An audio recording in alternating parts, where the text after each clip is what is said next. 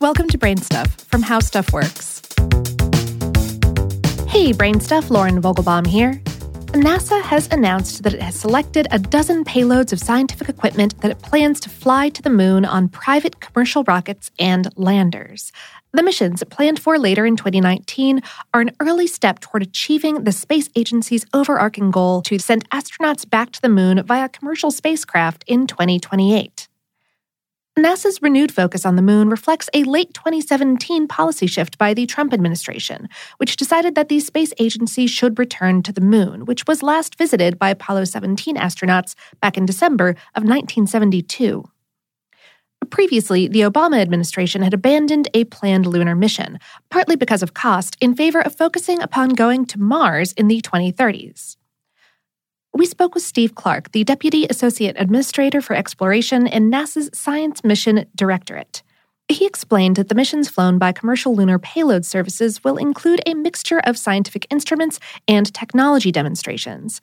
He said, We want to fly a mixture as much as we can so they collectively can provide data to the science community and to the folks who are designing the next human lander.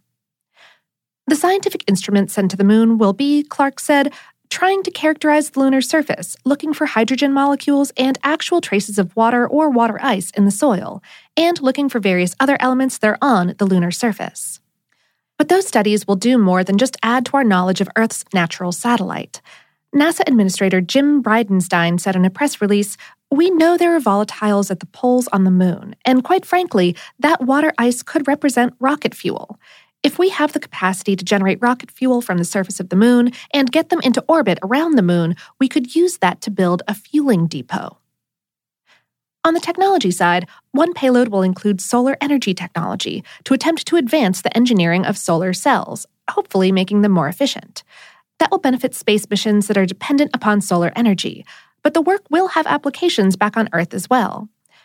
Other technology being tested involves entry, descent, and landing systems, which will help improve the design of future lunar landers, including the human lander that eventually will take astronauts to the lunar surface again.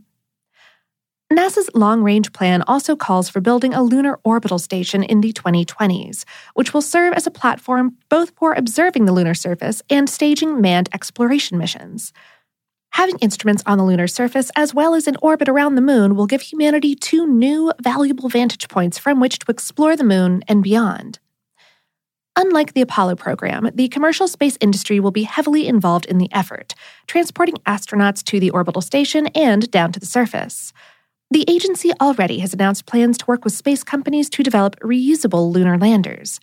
Those spacecraft could shuttle back and forth between the lunar orbital platform and the surface of the moon.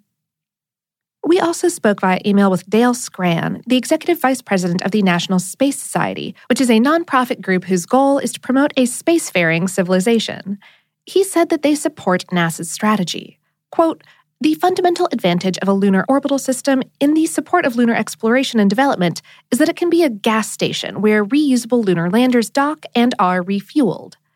NASA's recently announced Human Lander Reference Design, which features two reusable components, the ascent stage and a space tug, along with a tanker to bring fuel to the Lunar Orbital Station, are a constructive but partial step in this direction. At this point, Skran says that putting boots on the moon in the near future no longer should be viewed as a desirable goal in itself, but rather as a means to further a larger plan of space colonization. He said, humans on the moon should grow organically out of what we are doing on the moon, not appear as a stunt in imitation of Apollo. Two potential goals for lunar return include mining oxygen to fuel future Mars trips and building a radio telescope on the dark side of the moon to take advantage of the unique radio quiet on the side of the moon that faces away from the Earth. Both of these goals will almost certainly include humans on the lunar surface, but boots are not the primary goal. We will certainly keep you in the loop as more news comes to light.